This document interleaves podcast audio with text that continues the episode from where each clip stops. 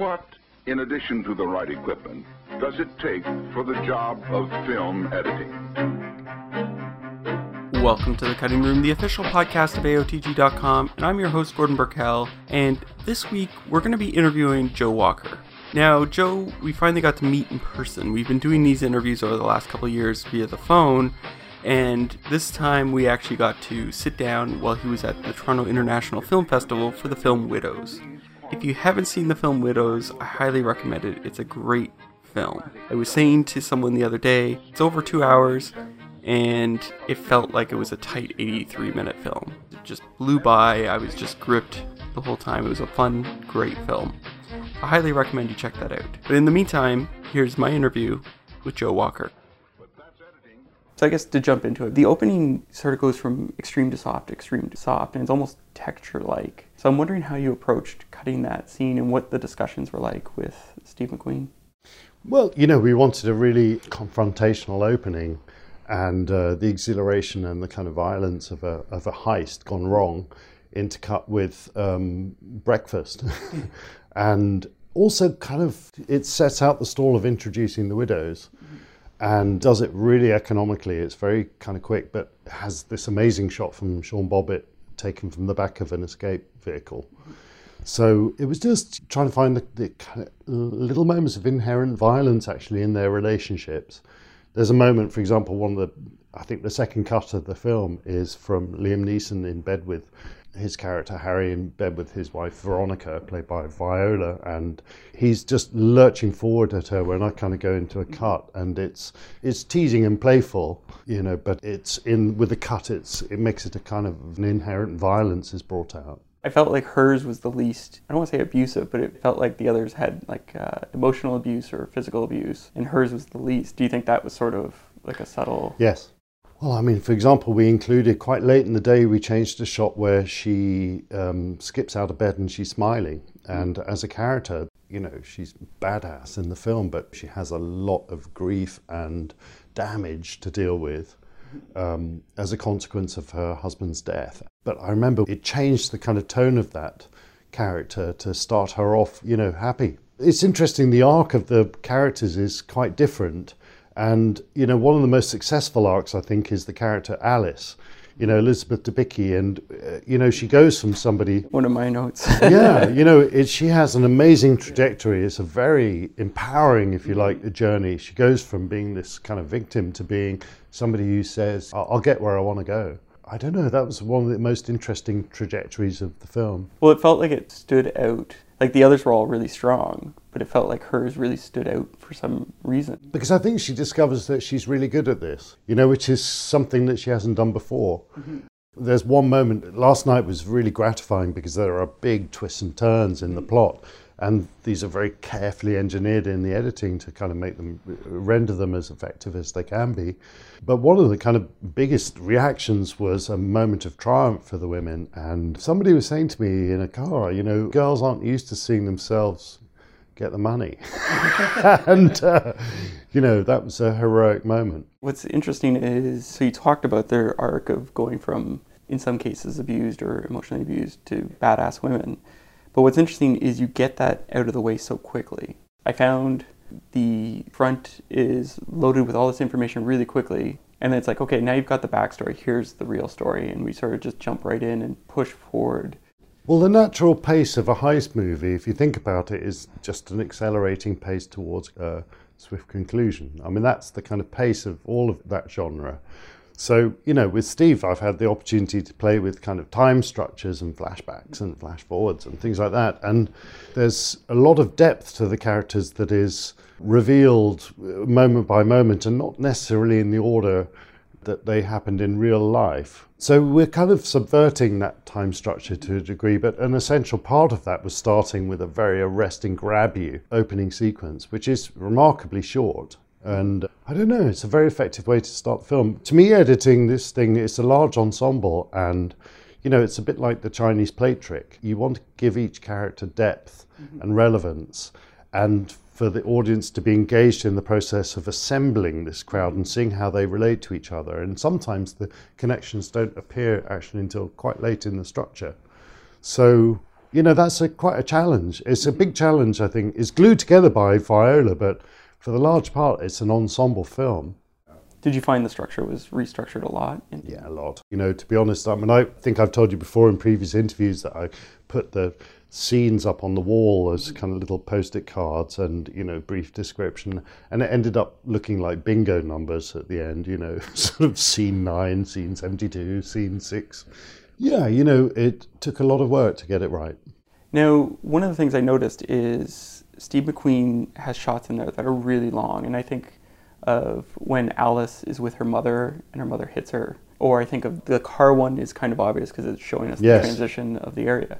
But what I found was a lot of them when it was with, particularly with the women, the emotion carries the shot and it doesn't feel long. Mm-hmm. So I'm wondering how you, when you're editing, determine when the emotion of a shot is enough or has enough weight behind it that it's going to carry a shot and allow you to sit on it longer than what an audience would expect. Well, that's the thing, you know, isn't it? Steve is a director with a tremendous vision, but we're aiming for a broad appeal, commercially, hopefully successful piece of storytelling. So, trying to kind of keep those signature moves and make them sparkle. You know, the, the, my favorite one, which, you know, we struggle with, is at one point it was out and then it was back in again, was that car scene mm-hmm. with Colin Farrell. It's basically, it's a politician driving from one location to another and uh, you s- never go inside the car. You, so you see, you're trained, your eyes trained on the uh, landscape, which is going from a very rough quarter to an incredibly prosperous one where he lives. And all the while, you're listening to the inner thoughts of somebody. Some kind of really interesting stuff from Colin there for his character about how he feels he isn't a natural politician and he just doesn't like the game. And there's a feeling, it always reminded me, I don't know if this was Steve's intention at all, but it reminds me of that shot of the coach arriving where you hear Donald Trump's voice oh, grab them by the pussy. Yeah. You have this kind of contradiction of image and sound, mm-hmm. which is really engaging. You know, Steve is attracted to oners, and he and Sean have done some tremendous oners in all of these mm-hmm. films. And, you know, obviously, Hunger was the most, you know, that was the first film that I cut with him, and that had a, I think, 17 and a half minute long shot where people are more or less in silhouette, but it's it's one of those things where because you don't cut, I always think that people are on the edge of their seat and they're part of the game. You know, they don't want to drop the ball, they don't want to miss anything. And you also have a border put around something that makes it feel very real, mm-hmm. you know, because the editor isn't manipulating you. There's no score telling you what to feel.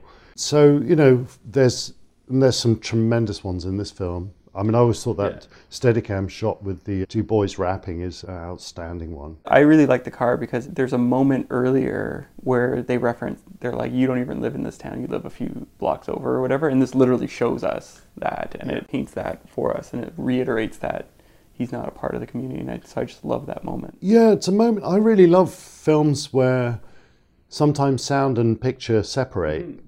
I mean, you know, me and Steve always joke. There was some times not particularly relevant to that shot, but we always talk about. We always say, "Yeah, let's. We're going to get up to some real Nic Roeg shit." we always say Nic Roeg is a filmmaker who isn't that well known in North America, but his films are outstanding. I mean, Don't Look Now and Eureka and um, Performance, which is an amazing one. But sometimes they were really bold with their editing, not just in terms of cross-cutting time structures, but also being prepared to kind of drift away, you know, sound and vision drifting apart. And you can rub your tummy and pat your head at the same time as a filmmaker. Yeah. Now, there was many moments in the film where the violence was done off screen. And I'm just wondering why you guys approached it that way. Was it shot that way or was it something you guys decided in the edit? Um, a lot of it decided in the edit. There's a very kind of key one of those where a handicapped man is being stabbed. And in fact, you hear one of the first stabs off screen mm-hmm. and he's unaware of it. And it's a kind of sick editing joke, really, to do that. And there was the death of Bash, is something where they had all the material to show the full death, but we chose to kind of rein that one in. It was kind of worse to be off screen. Mm-hmm. You can imagine the violence very easily. Well, and the reason I was thinking of that was because you were talking about the sound. And so mm-hmm. it's like you guys let our minds take the sound and run with it. So, like the stabbing off screen, I was kind of disturbed in that moment because he was just testing his leg. Yeah, he's working his way up the guy's leg to find out where he's starting to feel. It's a very sick piece of violence, really. But I mean, that's Chicago is a really violent city, so I don't think it's far from the truth. Now, there was one thing I noticed in the film, and I don't know if you would know the answer to this, but there's a lot of mirror shots of like the women reflected in the mirror in some way, and I was wondering if you knew why. I asked Steve about that once, and he said he couldn't remember. I don't know. It's kind of it's an interesting thing. There's one of the first close-ups of Viola Yeah. is is is almost a double image when you see it on a high-quality screen, because they're shooting into kind of glass, Mm-hmm. and co- there's some really wonderful moments with Viola. I, I just love looking at them. I don't really know why they're there. Well, and at the end, there's the post in the middle has a mirror on it, Yeah. and you can see the two of them reflected. In the cafe, that's Yeah. a beautiful one. Yeah, I thought that was really nice. Yeah, the disconnection and seeing people separated is Mm-hmm. is amazing in that shot. So, one of my final questions, as you know, is usually what's your favorite guilty pleasure? But since this is a heist film, what would you say is one of your favorite heist films? Oh Lord.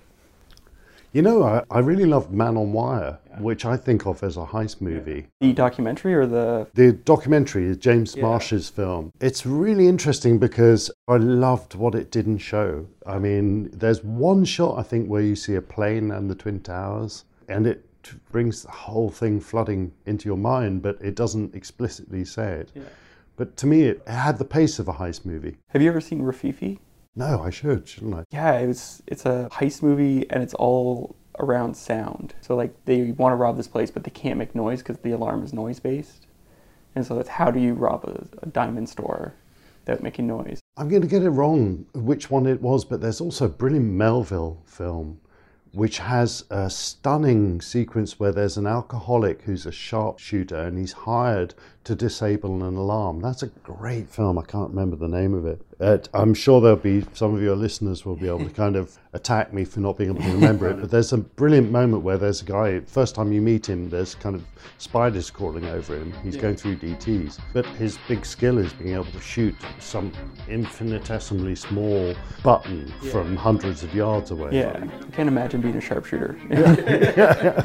well, thank you so much for letting me. So nice to talk to you and meet you at last. Yeah, thank you so much. And I really enjoyed the film. Oh, I'm really glad. I'm relieved. for pacing and So that was my interview with Joe. I'd like to thank Joe for allowing me to interview him. I'd also like to thank Carly McKeating for cutting this episode. I'm Gordon Burkell. Thanks for listening.